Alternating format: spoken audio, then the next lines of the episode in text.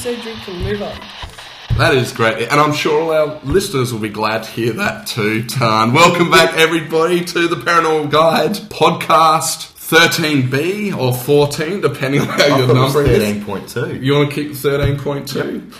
I'm actually probably on the file call at fourteen, so people don't get confused. Okay. But but we can definitely refer to it as thirteen too. Call it fourteen, if, fuck it. No, no, use Roman numerals. So thirteen point two. So, we're dealing with a paranormal crowd. We can't be fucking with them like that, sir.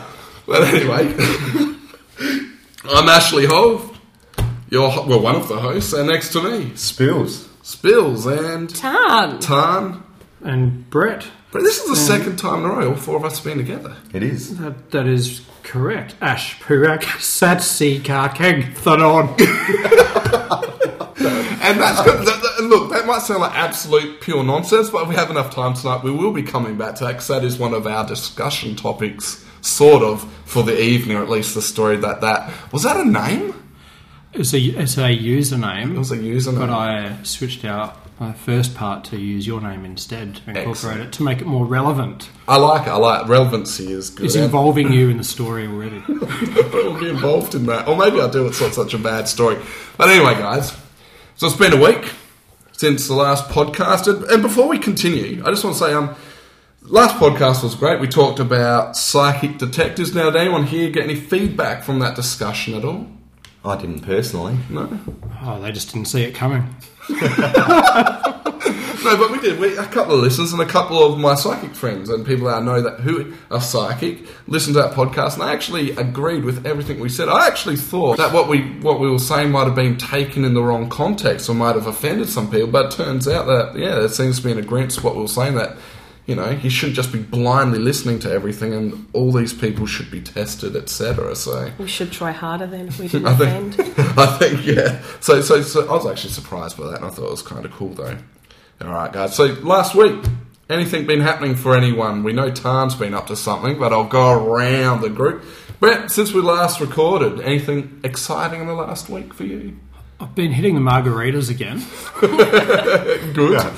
Um, On the beach? What do you mean? Did you have a break? I, I, yeah, I switched out to vodka for a little while. Oh, that's right. But um, no, back back on the margaritas now. So actually, where is your vodka tonight, Brett? I didn't have a chance to fucking pre-prepare it, but I still have had two margaritas today. I would have done it. Do what I like on the podcast. That that pretty much counts as news. Brett's drink choices changed. Drinking again, yeah. Very profound. Might get a bit of personality back again. Yeah. Uh, I wish. Spills last week. Absolutely nothing. How's Yahtzee going? We haven't had any oh, Yahtzee updates. Yahtzee up. Have you? Tarn, are you still playing Yahtzee? Tarn's still addicted, aren't you? No comment. You're an evil bastard. I know. Start this up. I might have to go back addicted. to the farm. Oh, oh, not Farmville. I used to have a Farmville. What a farm. I went to go back just for old time's sake. It's gone. Must have got foreclosed or we'll, something. We were talking about it like a week or two ago, right? And I, I went on there on, into the app to see if I could start off again. So I just want to start blasting friends with requests and stuff on Farmville for old time's sake. I didn't get anything time? from you? No, well, I didn't do it because it was just too complex. I think I blocked the app and all sorts of shit because they shit me off. For myself last week, um, nothing. I haven't really been up to anything either. Tarn, it's up oh. to you to carry... This part oh, of the podcast. I, I did do something. I um I went over to Sydney for the Australian Paranormal and Spiritual Expo. And you got survived. it right. You and survived. I survived. And she got the name right. And I got the name right, yes. Um, fantastic event put on. Um, lots of different stall holders, great products for sale. Bought another camera, which I'll have to bring along. Tiny little one. Really? Yeah, okay. yeah. You know, this would be, you know, tuck it into your hat sort of stuff. Um, yeah, so I bought one of those, and I was fortunate enough to win the raffle prize. So I have two tickets to Paracon next year with two nights accommodation at the Carrington Hotel. So awesome, and Tarn's going to give them away to our listeners. No, she's not really. Yeah. Well, what it does mean is that. next May we May we have a report expected from Tarn from Paracon. Oh, hang on, I think you guys should all be there. Well, we even do a live if we're there, from there, even if we're there, you can still be given the report. Do the report, yeah, excellent, excellent. So, so tell us about so um. So the important bit first, the hotel room. No, no, no, no, no. The important bit first. Last show, Spills predicted that you would be having some. What did you predict? mechanical issues with Tarn's plane. So you predict there will be mechanical mm. issues with your plane. Now, how psychic is Spills? Well, psychic or O? What happened? Well, everything was fine and dandy till we landed on the tarmac in Sydney. Yep. And uh, there was no air bridge to get us off the plane. Mechanical failure. So we had there to wait go. for some time on the tarmac until we got unloaded. So maybe a half, half, uh, that's half full right. prediction. That's full, one hundred percent right. Okay. You mean one hundred percent, one hundred percent right. right. Yeah. The air bridge. I said there would be a manic, mechanical failure. Were you able to find out associated why? With Tarn's uh, flight? I think that the guy driving it was off having a smoke or something. I don't know. No. Mechanical failure. No, no. Only a half one, Spills. Anyway. Oh, maybe, no, maybe the air bridge controller is known as mechanic. Or maybe there it's you just, go. Or maybe it's just Spills' friend. You're like, there's a lady on this plane and I need you to hold this up so I'll be right in my prediction on our paranormal podcast. There you Can you go. Cover me, mate? Excellent. Excellent. No, so I did make it to the expo eventually, despite Spill's prediction. And um, so the expo, um, I got there in time eventually to see um, three of the speakers, which was quite interesting. Um, and the final documentary on Westall sixty-six, which was... awesome for those that haven't seen it, and I thoroughly recommend that you all get into it and have well, a good before watch. This podcast, we'll discuss. I've never heard of Westall sixty-six. Oh, I haven't till now. And before this podcast, we were discussing it, and when Tarn and Ash were telling me about it, I was like, "Holy fuck, that happened in Australia!" Yeah, yeah over in anyway, Victoria. There you go. I'm not going to say what it's U F O, about. Major U F O sighting. Major. Like full on, dude. Oh, is this the one for cover up? Totally covered up. Yeah, in a school ground. Yeah. nineteen sixty-six. Yes. Yep. Yes. There you go. Crazy. Yes. And the, the documentary interviewed a lot of people from um, the school at the time. Uh, the, the children had all been silenced up. That had to have a school assembly to be told that they basically didn't see anything, don't talk about it. And they're all out there now still as adults, even though this happened now, what, fifty-odd years yeah, ago? Nearly fifty years. Nearly fifty years going, we want to know our answers. Dude, why cover shit like that up? That's what gets me. It was if it was a U F O, that's one reason. You know, it, they've seen a U F O. The government, you know, there's all the conspiracies. Governments don't want this truth getting out, cover it up. There could be another reason, like U F Os, an unidentified flying object. That might not necessarily have been an alien craft. It could have been any kind of any military new experiment. thing. Yeah, yeah. Cold War years, although we weren't, you know, so involved in Russia U S kind of tussle. We're allies to U S, and if shit was going we, to come to shove, there, there was speci- there we were more involved than people probably realise, mm. and there were certainly and always have been aircraft that people were not aware of being developed, and and also people's memories can change of that very very quickly, almost instantly, depending on how things are presented. Mm. So uh, there, there are a number of ways that it could be explained away. Yeah, but but no. How big was this thing? Well, I reckon it was that they. De- I reckon they definitely saw something that they did not. How big was that? That was size of, let's say, about Volkswagen size. It was pretty big. It, it was, was described big, as either was purple described. metallic or bluey metallic. Oh, so it's not an iPad. And they actually chased it into um, a park as well from the school. Yeah, they yeah. chased it. Yeah, well, it landed. It landed. Yeah, and some school kids were able to get pretty. I don't want to give away the documentary. Yeah, well, I'm going to yeah. go home and check it they out. They really, everyone needs to, to check it out. It was yes. a great documentary. If you like the paranormal in Australia, especially ufology, it was probably our most significant sighting, I would say, in this country. Well, I, I will say three hundred students and teachers saw this thing. Crazy. So it's not like but the only teacher group. left alive is the science teacher. Okay. From the school, but um, the school children, many of them. Uh, you know, sixty-year-olds now were interviewed and spoke about it, and, you know, they've even tracked down someone who got taken away in an ambulance who actually touched it. So, oh, wow. Yeah. There you go.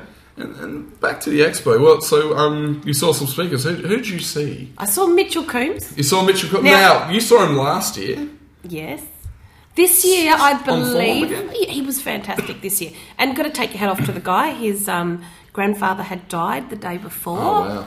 He did speak quite openly. Now, for someone to lose someone who they're close to and then to be able to come out and perform like he did now, he was on um, at about one o'clock, finished about two thirty, At five o'clock, he was still there signing books and talking to people. Yeah, wow. So the guy's got a great heart, and I think he did a fantastic job. And, you know, a lot of people were quite moved by what he said in the audience. So, yes, it was great. So he was he talked about himself. Was he doing some readings? Like he did, yeah. Yeah, he did some, um, what do they call it, sensing spirit, where they picked different people. And he the first one was quite interesting because he came up with two different people.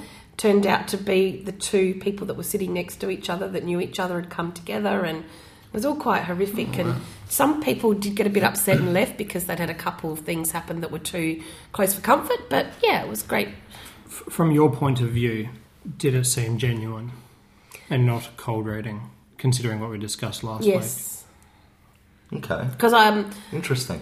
I'll be honest. Last year, I um, was a little bit. Um, Not impressed with it, let's say. Um, you know, and, and obviously he's a big draw card for the expo. He yeah. packed out the theatre, and um, but this year it was different, and it was almost I felt like he was referring to our podcast and going, you know, don't give me suggestions. He was telling people that I'm telling you, yeah. you know, and if it's right, say yes, and if it's wrong, you know, tell me, you know, come straight out with it. Don't don't let's lead it on and be very vague about things. So yeah, okay.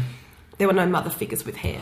Best speaker. Okay, I really actually it was quite um, comical, but it was um, Dan McMath who yep. did a talking on paranormal one oh one hunting. It was quite interesting. Um, not not especially informative, but there was a lot of people there who quite new to doing this, and a lot of curious people. So it was really good. And so the things he brought up informative for people that didn't know anything. But if yeah. you've been doing it for a while, not oh, so look, much for you? Or? It, I, I didn't get a, get a lot for me out of it, but very entertaining. And he brought out a lot of things that quite often we all forget. You know, things like you must take a torch with you and that sort of stuff. Because people, no, people do forget that. You do forget. Like, if you're giving like a... Um, and, I, and I have um, partaken in giving a workshop, teaching people some things. You do forget those things. I don't think we even mentioned things like tortures. But he, he just... talked also about you must have first aid kits. I mean, how often do we go to places and potentially something could happen? I got one in my car all the time, Tarn. I like my grave scars. Okay. The more dirt and crap that runs See, in I, it, the I have more to infected. Admit that I, I have gone out and forgotten to take a torch. I've had every other bit of fucking equipment with me, but not taken a goddamn yeah. torch. Well, the whole the whole reason we all know L A's Haunted Horizons. The whole reason why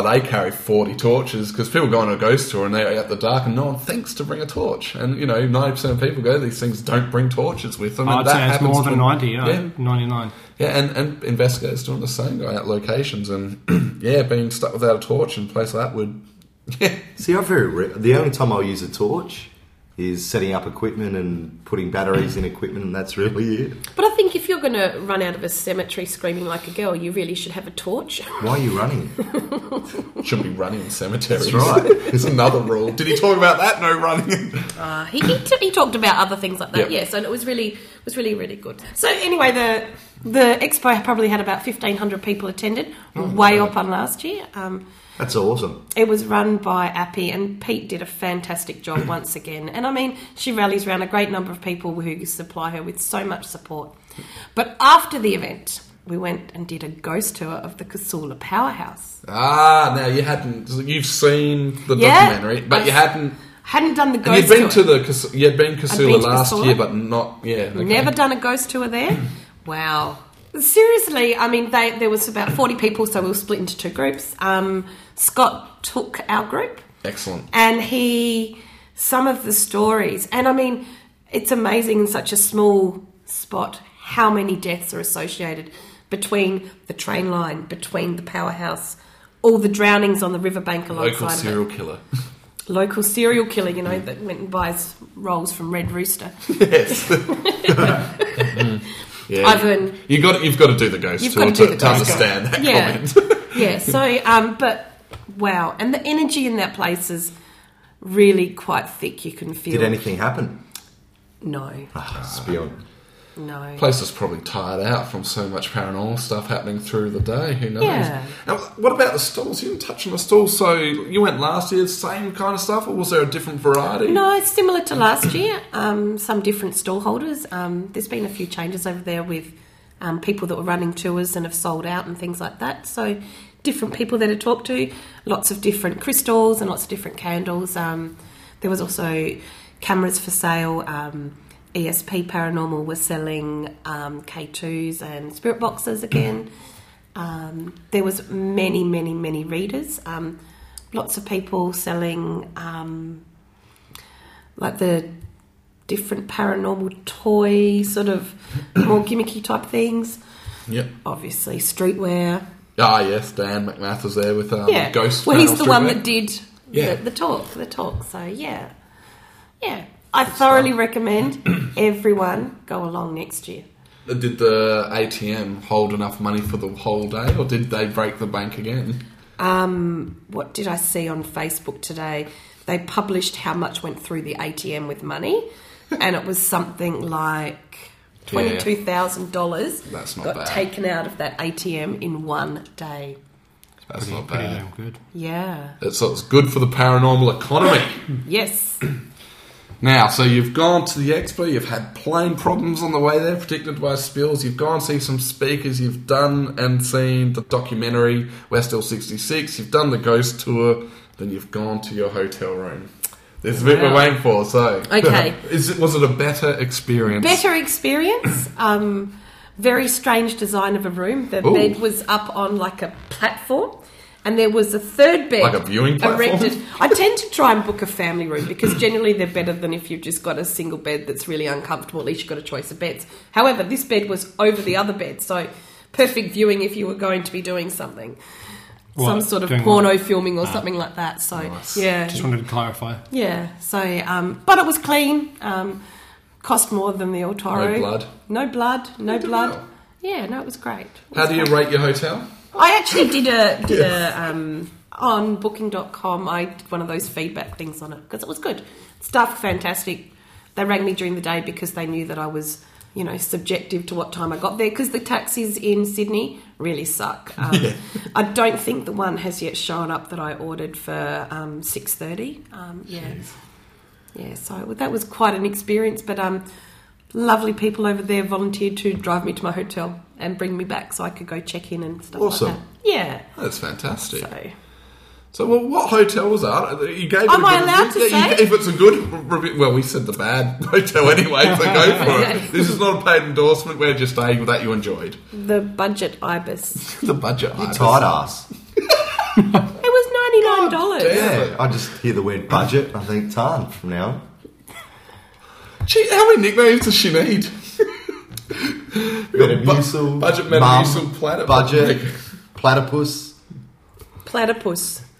Anyway, so you had a so you had a good weekend. I had a great weekend, a great weekend. The Forbes spills round. Went and had a, a few cocktails on the Sunday on the harbour. Oh, nice. So yeah, made it back in one piece. Excellent. Yeah, I reckon. Now you're going to Paracon. Well, we I reckon all of us need to start going. Yeah, yeah fuck it, let's go to Paracon. Yeah, we're going to be there, Alex. Alex, we're coming to Paracon, and we'll be at Expo twenty sixteen. I reckon. Yeah. I reckon we we're just going to lock that in. We I don't even to. know what the date is, but are we, we're the four of us. Yep, done. Brett can if he's available. Who knows what's on his calendar in the future. So hopefully next Paracon and next uh, Australian Paranormal Spiritual Expo, you'll see the Paranormal Guide podcast team there. Hopefully assaulting you with all sorts of questions. Maybe we should get a stall. Maybe. We can sell Did mental. you say stall or stool? Are you going to push that point? Ooh. Oh, that, that was like a dad Jeez, joke. That is funny. That was a dad joke. I'll pay that. All right, let's let's get into the listener's question. Okay, so the first question we had was from Lisa. Was from Lisa. You are correct, Lisa I was G. Correct. Who asks? Do spirits know they're gone? Um, well, I think it'll vary. Perhaps they do. Sometimes, perhaps they don't. Don't know. Well, well, okay, this is easier. Do you, have you been in, in a situation where you're on an investigation, where you're going, you're communicating potentially with a ghost or spirit, whatever word you want to give it? Have you ever got the idea that that spirit that you're communicating with did not know that they were dead? Uh, I usually ask. So if I'm doing an M V P session or ghost spot session, I'll ask, D- do you know... you are dead. Do you only ask that? Because I can, I'm picturing my mind, the reason why you do that is, if that ghost doesn't know it's dead, you want to be the one to break that news to it. You horrible bastard. Well, the, re- no, look, the reason I ask that question is because if they don't know they're dead, and it comes as such a shock, well then is there potential for increased activity? as a reaction to them not knowing, and now they all of a sudden know. So they lashing out, fuck, I'm dead. I think that if they don't have enough consciousness and to realise they are dead already, they probably don't have the level of consciousness required to understand the point being put to them that they are dead. Oh, Jesus. But if they could... Okay, hypothetically, you got the ghosts there, they don't know they're dead, they've just been told they're dead. Would that be con- considered another trauma but for that spirit? But you're only talking about what you think is um, a spirit of a person. Well, that, and, yeah, that's right. And that's all we can. We can we could open it up to non-corporeal entities, n- nothing that's ever been in flesh and blood. We can talk but, about a lot of things. But again, but, it comes back to the level of consciousness with the energy that you're dealing with. You know, it's like saying to someone who's passed out drunk, shaking them and saying, "Do you know you're drunk?" They, they might not even have any comprehension of that question. That that that is a this is a great point. I want to start another. I want to do another paranormal workshop where we try to get across to people how conscious these things are in. So we're going to get people to use paranormal techniques to interview drunk people. You know what? Is that not a bad idea? It's actually, I think, I think it's a really good idea because it makes a very good point. Um, if if people that actually still have a fucking body don't have the ability to be fully conscious, then why in the world do we make the assumption that something that doesn't have a body has a full level of consciousness? And you, usually, as I've said in previous podcasts, I think that there's a very small part of the spectrum of consciousness left that's related to the trauma. Like so, the, the people that wander, the ones that wander through cemeteries looking for lost children and those sorts of ones. See, I have a different, I have a different view altogether. I, I think after we die, our consciousness almost dissipates, and, and like, I, like your, yeah. But water do you, in the but, ocean theory. Yeah, turn it back to the but, question: do you know? So, do you think in your belief, so your conscious, consciousness dissipates? Do you know you're dead? Okay, well, I'm going to say, to, to add to it, before I, before Spills answers, okay. Sorry to be rude. That's well, not really, but... Let's just pile okay, up the yeah. question. But you know what? Okay, okay, just to fill everyone in on the this theory, imagine the, the ocean, when you're born, glass of water is taken out, that is your life. Theory being that when you die, that glass of water is poured back into the ocean, and obviously all the water particles dissipate and separate permanently. However, if there is strong emotional trauma, perhaps part of that Uh, water whilst in that glass still has become a bit thicker and stays together that little bit longer, and so the level of consciousness would be dependent upon the level of and, and how long that stays the together before it, the cohesion before it before it dissipates.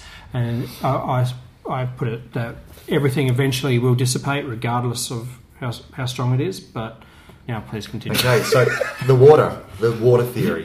What if that water is millions of dead people's consciousness? You want to put it in layman's terms. You take that glass of water, well, then you've got potentially parts of of all these individuals' consciousness forming one consciousness, right? Now, what if person A's consciousness knows it's dead, person B's consciousness doesn't, yet it still forms one consciousness? So, so you're saying, so we're going with Brett's model, so you've taken the cup out, you're born, you've died, the cup's gone back in, we're investigating that ghost, that's just another random scoop out of that ocean, which could just have random... It, or, it's, it's still just yeah. there, it's still there. In, so, okay, so, so yeah. Yep. Okay, so back to the question, do they know they're dead? Don't know. That's a hard one to answer. You know what? You'd have to ask them. You would, which is what you do, and and typically, what's the answer you get? Nothing. Just but, you know, this response. Also relates back to the reincarnation issue. People uh, have memories of past lives, and it links back to that. I mean, how many people have said that they're Cleopatra, you know, Ash included? Um, yeah, uh, but a lot of people say that they were Cleopatra, or they have memories, and it, it's not necessarily that. Uh, maybe that.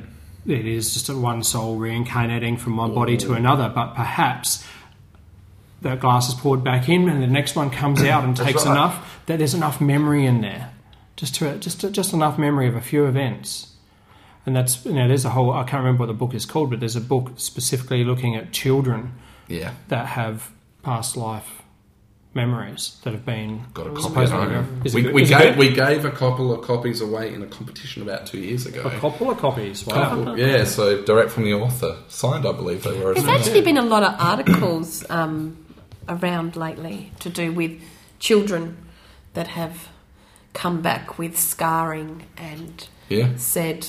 oh, this was where I was such rather and I was murdered. And or very young children. Yeah, yeah, there's been lots of that on the internet lately. Well, here's a, a theory I just remembered having this conversation, which is awesome. The theory I had was that some people that are remembering past lives, what if they're the spirits that don't know they're dead?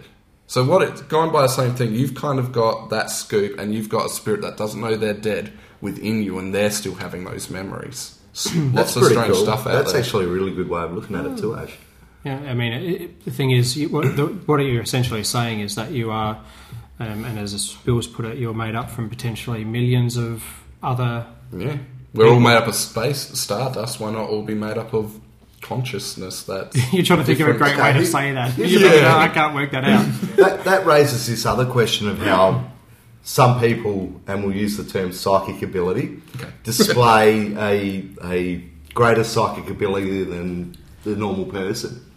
Is it because their consciousness is made up more of someone else's consciousness that's passed on, that's still out there in that ocean? Yeah. And therefore that they find it easier to connect to that part. I like this ocean theory. It's just a simpler way of explaining it, is, it really. It is. The, the, you can you can really expand that theory out in so many ways, and you can take that to the psychics that say, oh, I can see the, uh, the the relative of you standing by your side right now, and they're saying this. Now, let's say that the psychic is actually picking up on it. Let's say that it is genuine. Now, I'm going to propose that it's not necessarily the case that there is a person standing there next to the next to them. It's not about a ghost. It's that the psychic may be just reading on the energies of the person and picking up on that person's memories of, of that individual. Yeah, that's a possibility. And so it, it is still psychic in nature, and it's still really, really fucking cool. But uh, so they may see it as a visual representation. Maybe they do, but it may not be that there's actually a being there saying uh, hello, Mary. It's it, they know that that's uh, something that that person has mm-hmm. remembered, or they're connected to, to that energy. They're picking up on it. It's they're reading the, the old you know the old radio waves that are bouncing off the frequ- you know off the ionosphere. It's uh, they're, they're picking up on old frequencies. What about twins that are really close together that seem to be spiritually connected? What if they've got part of those similar consciousnesses in them? It's like throwing a rock in. What affects one's rippling across and affecting the others? As Ooh, that would explain quantum it. Theory. Just all sorts of stuff. Or D M, it's D M T, mate. D M T is the one. Fuck it, D M T it is. It, no, it's an ocean of D M T. It is. Like, there it is. There we go. Let's just build a theory. But we best answer this question: do spirits know they're dead? Just okay. Well, gone. For a completely gone. different perspective, gone, we're use going, the word "gone." Do spirits know they're gone? Okay, I think we need to, to add to this. We need to have a very unique and different perspective than what we've already offered. Take it away, Tom. Your answer on this question. Do you want to phone a friend? Yeah. No, um, I actually, after I saw it, I did do a bit of looking around, and I actually couldn't come up with an answer definitive either way, whether okay. I believed that they were or they weren't, because it starts going into the what is really a spirit. Yeah. You know, and... That's a great way to put it. You know, so that's sort of where I got to, and I went, oh, maybe we shouldn't talk about this. I'm sorry I brought it up. What if you're sailing, what if you're sailing on this D M T ocean on a glass-bottomed boat? And that is a psychic, everyone. That's a psychic. We've, and, we've solved it. Excellent. I, I think that your answer is actually the best way to sum it up. What it, it goes back to, what is a spirit anyway? Because we don't bloody know. I mean, we don't actually know what we're always out there trying to find. No, we don't. Yeah. We, we, we do... layman's terms, and a lot of people just take make the assumption that all these ghosts are once living people that are dead, and and that, and that seems to be agreeable for most people. But there is some. I just find it such a. It is jumping to a conclusion. I, I can't stand up. When people make the assumption that every single ghost, for lack of better words, has the same level of consciousness as we do now. No. I, I can't stand that. That really bothers me, and I think people need to wake the hell up. What, what I'm going to do, um. in the links to this podcast, I'm actually going to link your article you wrote last year, Do Ghosts Have Hemorrhoids? because I think it's very apt for what we're just kind of talking yeah. about right now for everyone to listen to. But yeah. do ghosts know they are gone? Sometimes yes, sometimes no. Who knows? Just do what Spills does and ask them straight out. If you get an answer yes or no, that's great. If yes, they know they're gone, fantastic. If not, then you broke the news to them, and that's that's like a personal you record asshole. Or something. But maybe that's just how that energy carries on and how they live.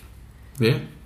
You might be getting responses and they're not gone because they haven't come. Do you know what I mean? Like they're just moving through time in their own way, you know, and maybe that's just how... Just getting on with it. Yeah. Just getting on with it. Alrighty.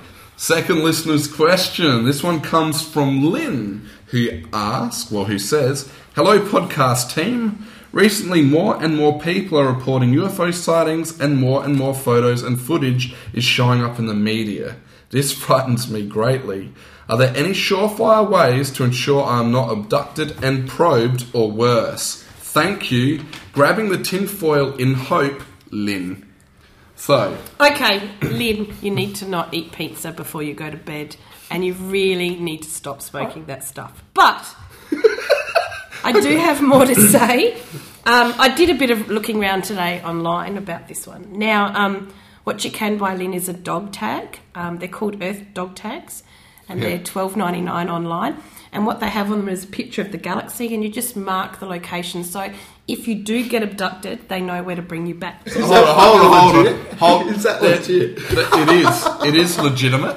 Um, that's hilarious. You can only mark like your kind of solar cluster. But dude, there was for a while there was a, a um, place in the U K where you could buy alien abduction insurance. And, and if you're abducted and you can prove it, you can get an insurance payout. Dude, I'm going to get and a tattoo. And if you don't make it home and you're wearing the Earth dog tag, there is actually a guarantee, so you can actually go and get your money back. There's also um, a Thought Screen helmet that you ah. can get, Lynn, right? Um, now, you can make them yourself for about um, twenty-five dollars. Michael Menken was actually the person who invented it, but you must sleep in it. And um, it prevents all your thoughts being read if you do get abducted. So good it's, luck with it's that It's basically one. A Faraday cage for your head. Yeah. Can't they just take it off? Well, they don't know you're there.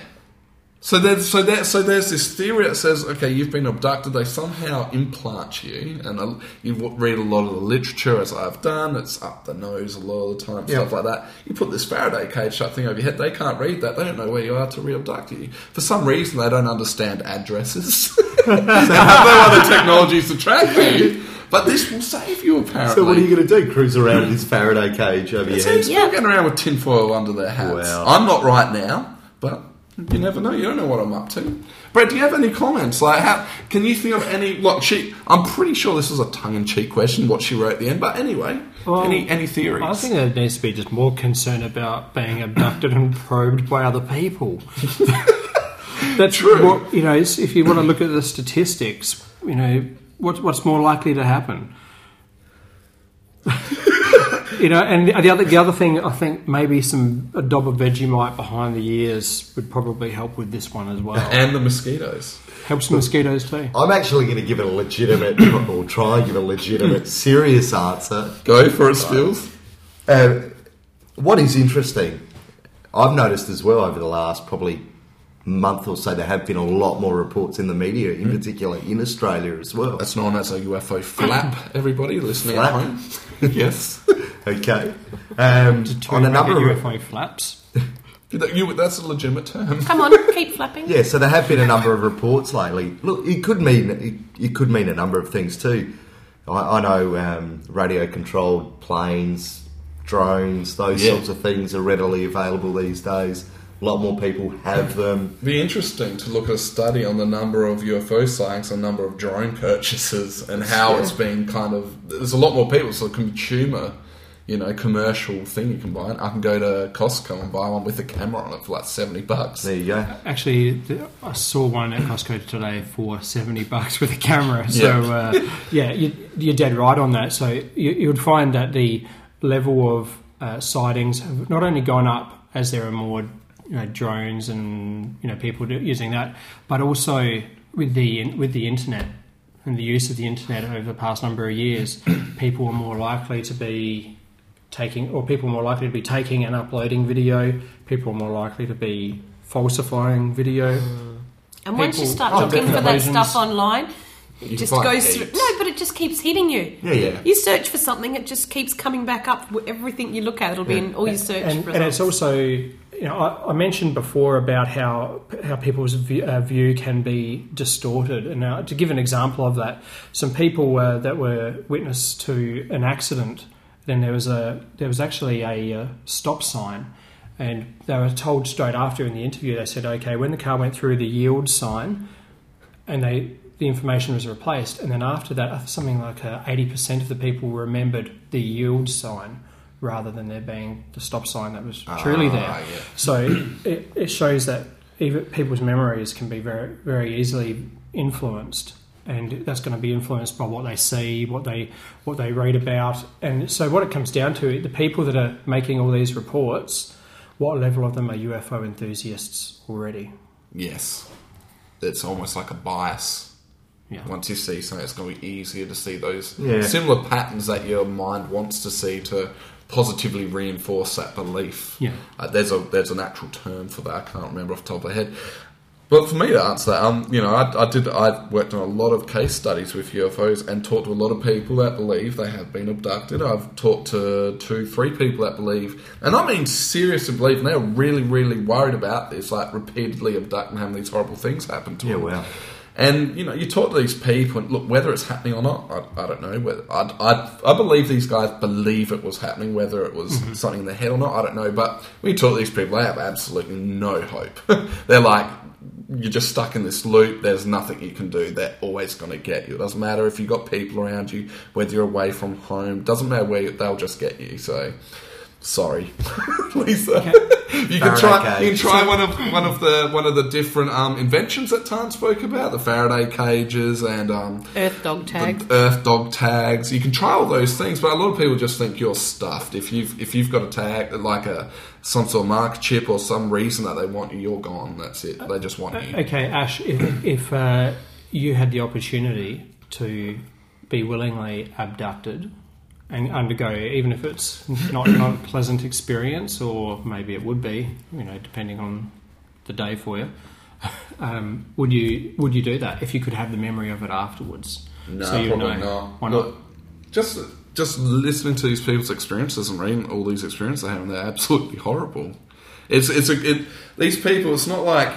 You know, you're walking down the street and someone's knocked you over the head and they've taken you. You're fighting, apparently, according to these people, you're fighting the entire time. You just can't do anything about it. So it's absolutely terrifying. And they're doing these things and you're conscious of this. And if you're lucky, your memory's wiped at the end. But these repeated um, U F O abductees, the more they're getting taken, the more they're remembering each time. Yeah, well. So, and after hearing from these people, I don't want that happening to me at all. And look, I'm fine with all the ghost and haunting stuff, to have whatever's coming at me, but when it comes to potentially biological entities from possibly another place doing horrific experiments... Or firefighters yeah. from another planet. Oh, fire, sorry, fire extinguishers from another yeah, planet. Yeah, a- anything, you know. No fire extinguishers or aliens, please. You answered Brett's question. What was the would, question, would, Brett? Would you, would you willingly... Uh, be to, nah, so that way you could say you've experienced and actually know definitively yourself? No. I'd rather not know. Simple as that. Tarn. Oh, one of us has to. Doesn't mind a probing. As long as it's got a little dolphin on it. But anyway. Brett, your answer. You know what? I would for the knowledge. You know, physical discomfort, yeah, whatever. Uh, but the, the knowledge, or to be able to have the knowledge... Personally, even it's not about whether other people would believe it or not. Just to have that knowledge myself would be useful, because there, are, again, there are so many possible explanations for what people experience when you start looking at sleep paralysis, uh, the uh, feeling of beings entering the entering one's room and taking, doing things, uh, and that goes into many other areas, and even some occult areas that are not alien specific as well. So, so what's so our thoughts, just in general, whether this U F O abduction stuff, and just from what you've seen in movies, read in literature, is there anything to stop you, stop them from taking you when they want you? You know what? At the end, end, at the end of the day, if there are beings from another planet and they really want to take you, just just go with it and say yes. Because you're not going to have any choice anyway. They're going to yeah. take it. Yeah. There, Thanks for nothing. the question, Lynn. Hopefully we answered it satisfactorily for you, but unfortunately, no, you probably don't have a lot of hope. Sorry. All right, now, spills. Now, for the last couple of weeks, we've been running out of we've time before we time. can get we to the story that you've wanted to, you found a line one to well, talk about. This, What's going on? This was an interesting story. So there was a sixteen-year-old girl in Honduras who... collapsed, had a seizure, foamed at the mouth, so her family, rather than taking her to a doctor, yep. took her to a priest for an exorcist, or for, for, for an exorcism. Yep. Um, she ended up dying. They buried her the day after her husband, so she was sixteen. She was married. Um, she was pregnant, or well, the day after the funeral. Uh, her husband was at the cemetery. Yep. Heard screams from within the, the tomb, broke it open, she was alive, unconscious, and she ended up dying later in hospital. So, going by the news story, they believe, or the family believes, she was out somewhere at the back of the house, she heard a gunshot, which gave set in a panic attack. Yep. Somehow. She hits the deck, they find her unconscious. She starts foaming at the mouth, so you've got a sixteen-year-old married, preg- three months pregnant girl, foaming at the mouth at the back of your house, and they don't take it to a doctor. The first thing they do is take it to get an exorcism. Comments?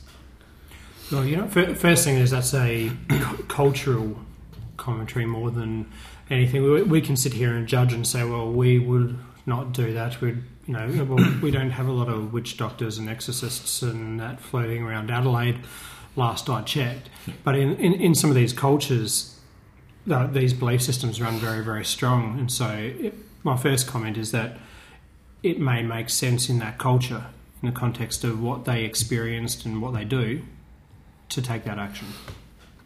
Yeah. Yeah, um, very interesting. I mean, pregnant sixteen-year-olds that are married are not all that common here. And yeah, but why, why? Why would you call a local priest? Why wouldn't you call a local doctor? And Perhaps there's been issues previous to that. Exactly, that's what Perhaps a lot of people was displaying saying. Odd behaviour. Who knows? You know, anxiety, she's having these panic... So obviously she'd been having anxiety and panic attacks prior to this. Yeah. Possibly. This but is only next, my assumption. The next part of it all is where she... Um, the husband hears the noise coming from her tomb.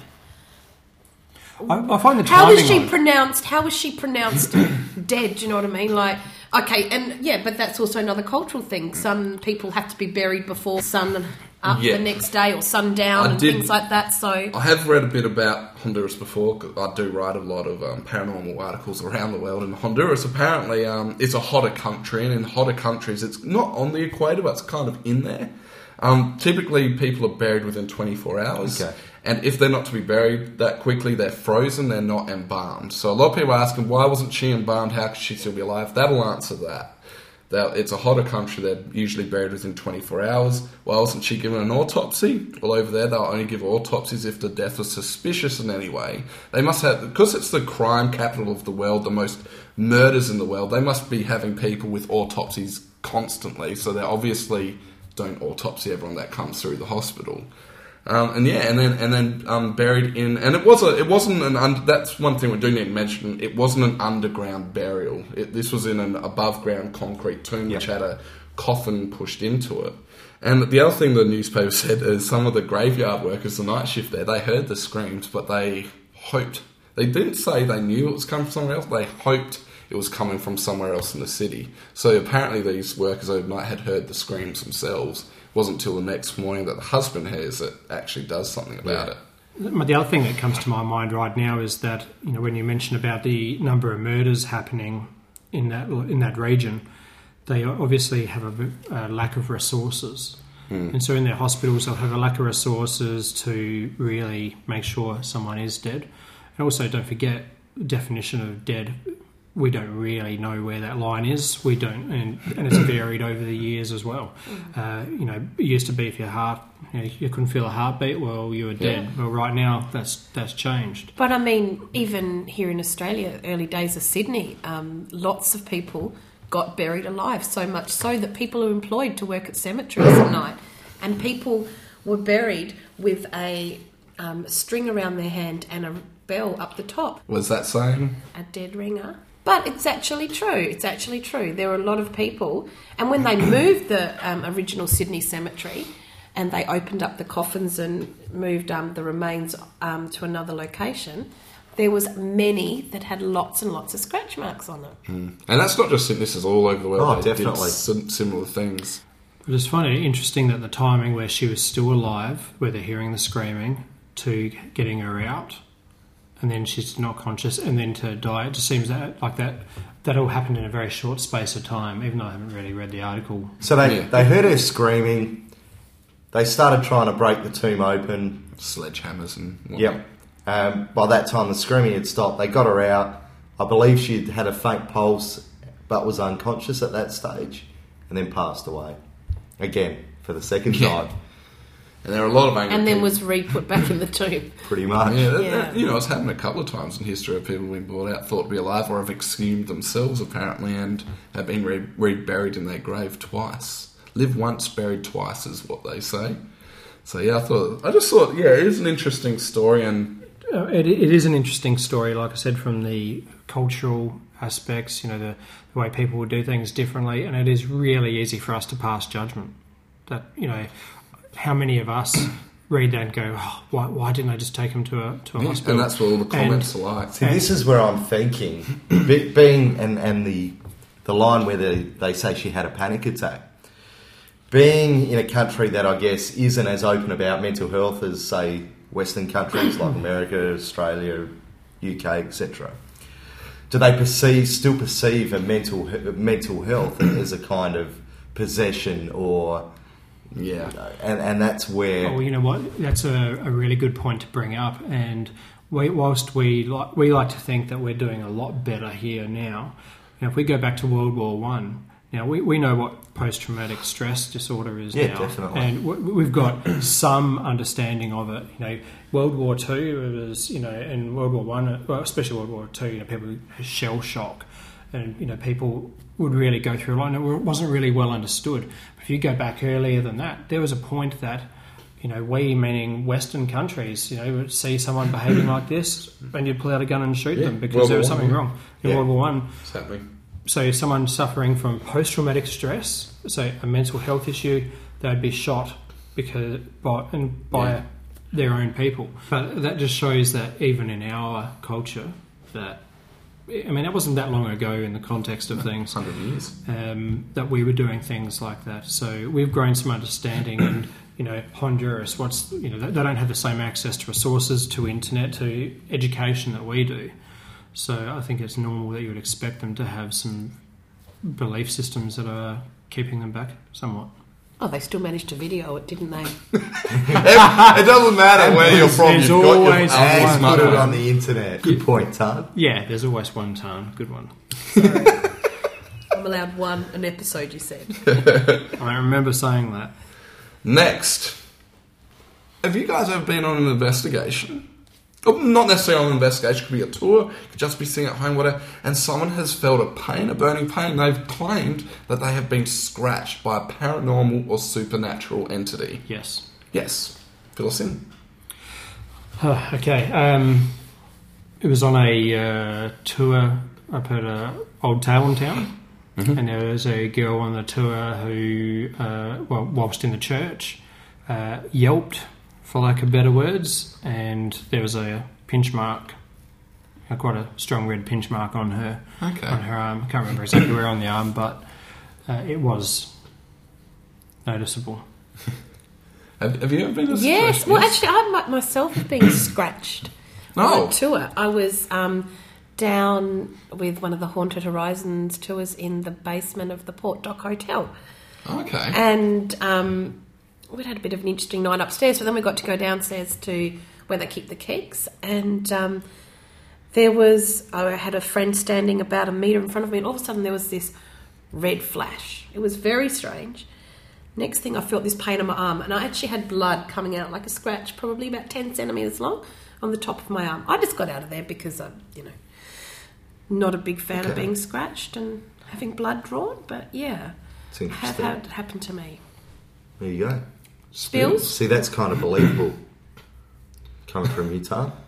Well, yeah. Like, have you been no, in a situation? Never. No, I wake, I wake up all the time with scratches all over me. Yeah, so I, I think it's self-inflicted while I'm asleep. I've been in a location investigating, and this was, um, I think it was, yeah, it was the Liverpool TAFE, and I'd come out of what at the time was thought to be the morgue. And when I came out of there, I did have two long scratches on my face, but I didn't feel it at the time, I, I, and I didn't even know it had happened. So I can't say that's a paranormal thing, but I can say that I was doing a paranormal activity when it happened. Yeah. But I don't think that was paranormal itself. It, it, it, you know, I, I just don't know. So what? So what do you guys? So you've you've been scratched. Yes. You've witnessed a scratching. What do you guys think is going on? Do you think there's something paranormal happening? There are, you know, there's the classic demon three finger scratch that people talk about, and you know, that can come in other guises as well. Or is there something else at play? So obviously, you well, are your own personal experience. What What do you think took well, place?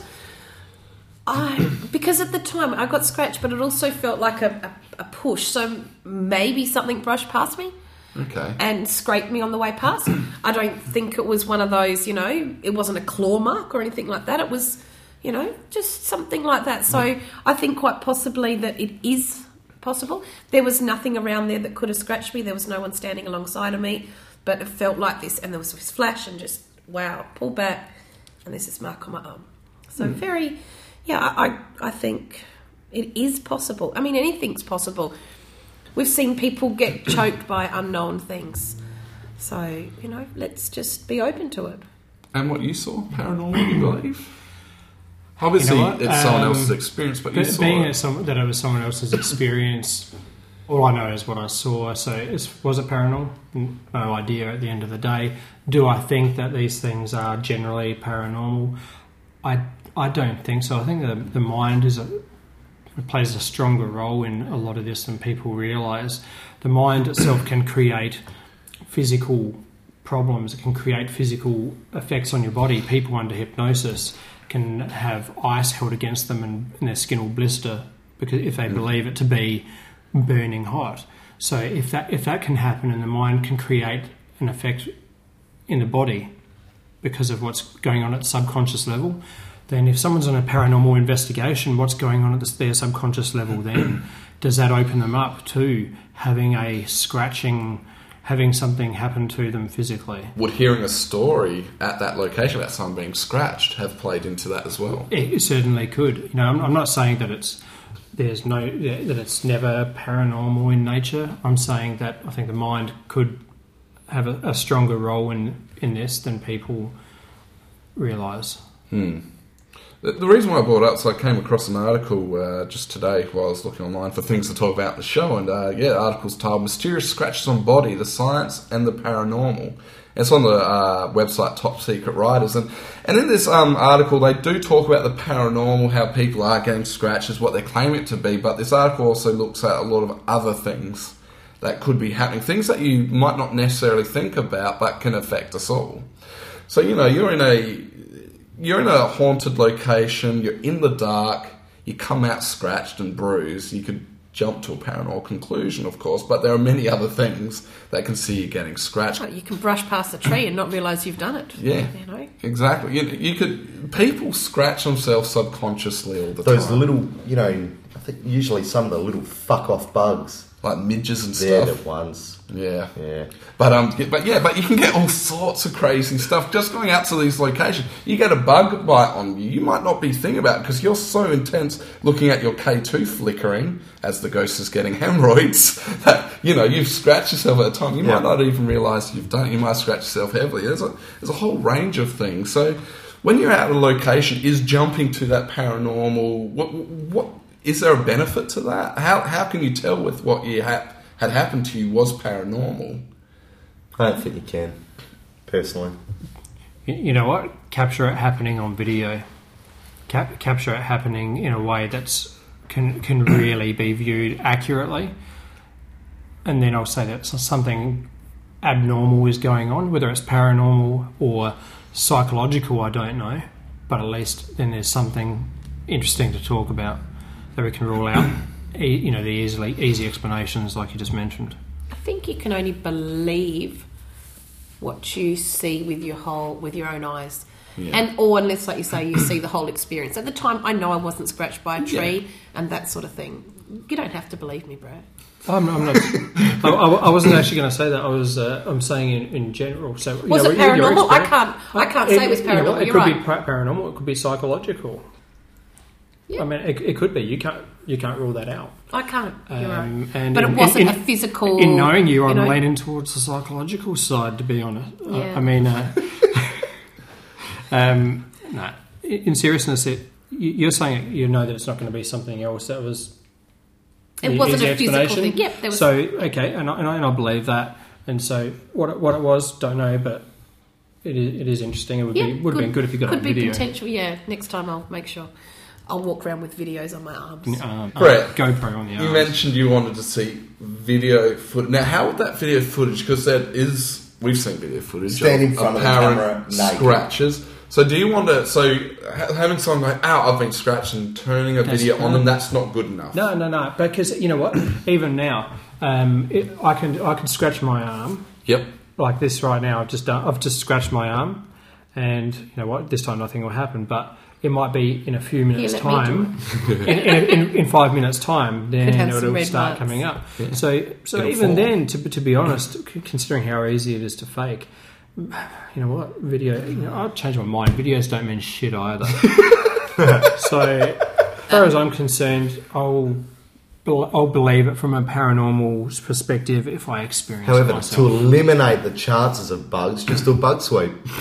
God damn it, there's that bug sweep again.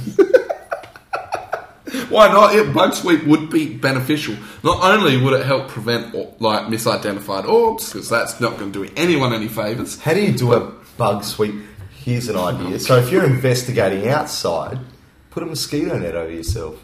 And the Faraday cage over your head so the aliens can't yeah. get you. Well, you know what? With the make, make it a, metal, a, a, a metallic mosquito net. Alright, okay, let's say these scratches are demonic. Okay. Or at least some of this. Or not demonic, but something paranormal. Yes. Um, some of the times, anyway. What is that indicating? Oh, look, there's a lot of people say, say you're marked. You're going to. Some people say that three scratches is a mark. You're going to be possessed. All this other. Okay, stuff. You know what? I, I'm, I'm going to. I'll, I'll throw out an answer here. Um, what What does it actually mean? Uh, if, like you said, assuming that it is something, it, it might not. It doesn't necessarily mean it's malicious. Mm-hmm. What happens if it's just if there is something that in just trying to touch you to create a connection, and it might be trying to ask you for help and then trying to grab your arm because of the energy involved, it creates a scratch-like effect on you. That you go, oh, that's nasty, that was horrible, it's a scratch. If it was a person, you might say, okay, that would have been malicious, but you can't necessarily jump to that conclusion. Mm. So that's just to throw a different perspective out. I actually there. completely agree with Brett, and that's my thoughts exactly. But you could You're a very have, smart man, Spills. But if, say, you had done something in the way of provoking and you got strangled or attacked, but not all scratches are necessarily going to be of a malicious see, nature. See, I've provoked a lot, and I've found the more I provoke, the less shit happens. Yeah. Not but not, maybe not it's, maybe it's what you do, what you say. Maybe they're just sick of hearing the same stuff. You maybe got to get Possibly. more more creative with your more Touretty. Yeah. Going back to the consciousness theory and the, you know, a ghost might not have all its faculties about it, and taking that back to the drunk, the drunk analogy earlier. I once met a, a man for the first time. He was drunk. I went to shake his hand. He accidentally punched me in the guts. He wasn't being malicious. He just didn't have all his faculties about him. Maybe that's what's happening. These ghosts are meaning, hey, guys, but that's they're just right. half, you know. I'm going to punch him in the guts next time. I'm sorry. Eh? But considering we've, we've, all, we've sort of decided that what we consider ghosts is basically an energy. So yeah. maybe they just can't control their energy and they don't know that touching you like gently will but get see, your attention. So they lash and scratch. But again, you know, scratching is a physical type of So how can, if they don't have a body per se, then how can they scratch it? Okay, well, look, from, from the energy perspective and branching that into the... Where's that energy branching into the uh, physical side of things? Well, E M F has an impact on our on, on our minds, you know. So, uh, you know, electricity, you can you can zap someone with a buzzer and leave a mark. So who's to say that, depending on what that energy is? And I don't think it would necessarily be a, a deliberate focus. I don't think they've got the ability to consciously focus energy and go, I'm going to do this. I'm go-. I think that they're trying to do something, and that the energy around that. I mean, like when you see people that get hit by lightning, and if you've seen the damage, it kind of follows along paths, yeah. capillaries and that. Maybe, so you're saying maybe some form of, not necessarily electrical, but some sort of a discharge like that, and it's just following a... I don't love it. And it's following like the least resistive path along, and that's why we get these long lines. Yep. Brett's laughing because Ash said discharge. Wow. Good to have Brett back. Anything on this topic before we move on to the last thing for the night? So demonic scratches. Look, so I'm just going to throw it. I reckon most of the time, I'm not going to say all the time, but I reckon most of the time it probably is something natural, psychological. But I'm really happy to, to you know, concede and say there definitely could be some things out there that are not of this world. I shouldn't say not of this world, not of this physical plane of existence that might be able to interact with us in that way. I'm, I'm happy to say that. I agree. Yeah. Big vote for ghost sex. I second that vote. Has Simon scratched you, Tarn? Do you want to see my back? All right, moving on. Finish off the show. Bit of a random question for you guys. Have you ever given or received a strange gift from a significant other? You ever got anything more memorable and you thought, that was a bit macabre, or that was a bit strange? Why would they give me something like that? Have you guys ever been in that situation? It probably... See, no. The worst thing I've ever got is beach towels every year from my grandmother.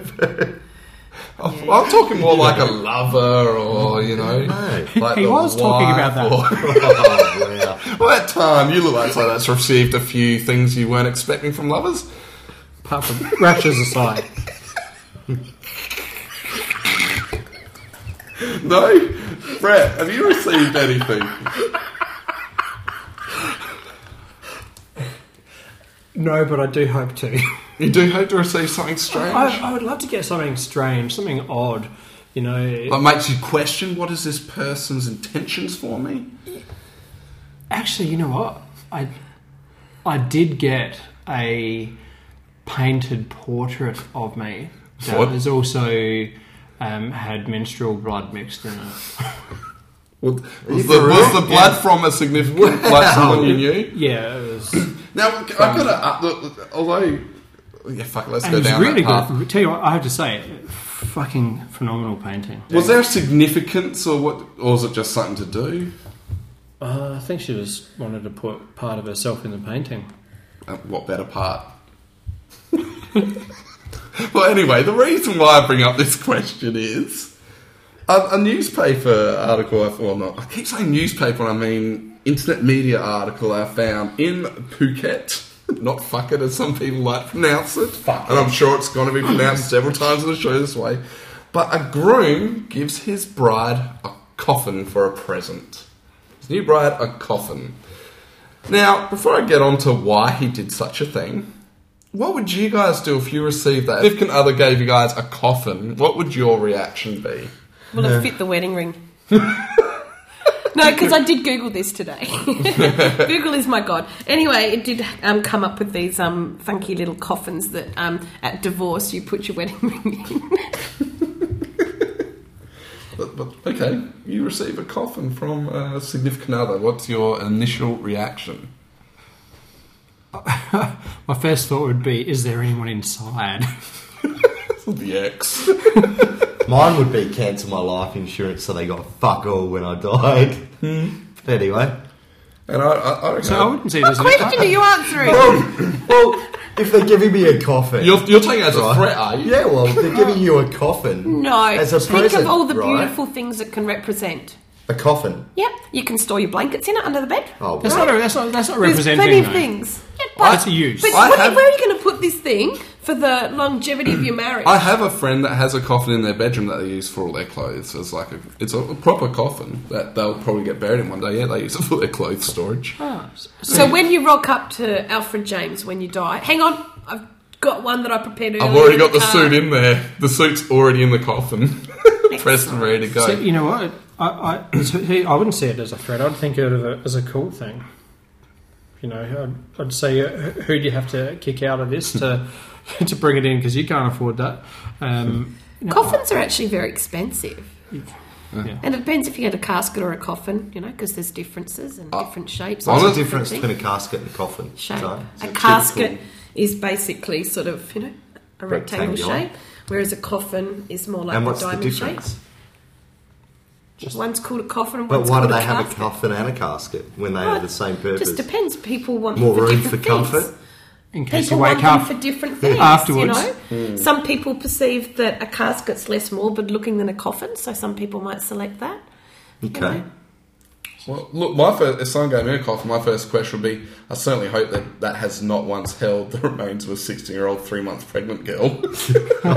Just check for broken glass. Just check for the broken glass. Well, anyway, this uh, Mister And, uh, I'm going to mess this up, Mister Zhao, Zhao, D I A O, he explained why he gave his wife a coffin. He explained it as that throughout their life together, money would only get spent, eventually leaving the couple broke. However, the coffin would stay with them forever, housing them for an eternity after death. That sounds a bit creepy. I'm sure it's not a sentiment. Some people might take it romantic to me. It's a little bit creepy. Did Mister Zhao do a good thing? Was this an appropriate present? I think it was an outright threat. Fuck with me, you're going to end up in that coffin. Well, anyway, look, we're gonna we're gonna have to cut this show off now. We're kind of going into the overtime. So, anyone have anything they would like to bring up before we're oh. done? Do midgets have smaller coffins? Yes. Yes, I can just... Uh, I'm not going to go on a massive big rant about midgets. Buy one for Ash. So one day he's going to be to be all folded up or anything. I'm hoping to be able to sign forms to legally give my body to Meg to do with as she pleases, something morbid, rot me down, use my bones, but it's never going to happen. But that's what I'd like to have happened. We, we could mount your head up on that wall right there. Anything anyone else wants to add? You know, we turn him into the rubble. Well, singing bass. Yeah, yeah, turn him, turn his head into that. Yeah, yeah. Hello, my baby. Alright, guys, look, before, before next time, what we would like to hear from our listeners in the comments section over at theparanormalguide.com slash podcast is... Do you have any ideas on how people can prevent from being abducted and probed by U F Os? What do you guys think? Do you guys think ghosts know that they are dead? What's the strangest thing a loved one's ever given to you as a present, or have you given a loved one? We would love to hear that as well. What do you think about the... Someone else throw something in. What else are we talking about the show? Shit. I'm Ashley Hall. See you next time. Adios. I'm Brett. See ya. I'm Tarn. I have a laugh. Goodbye.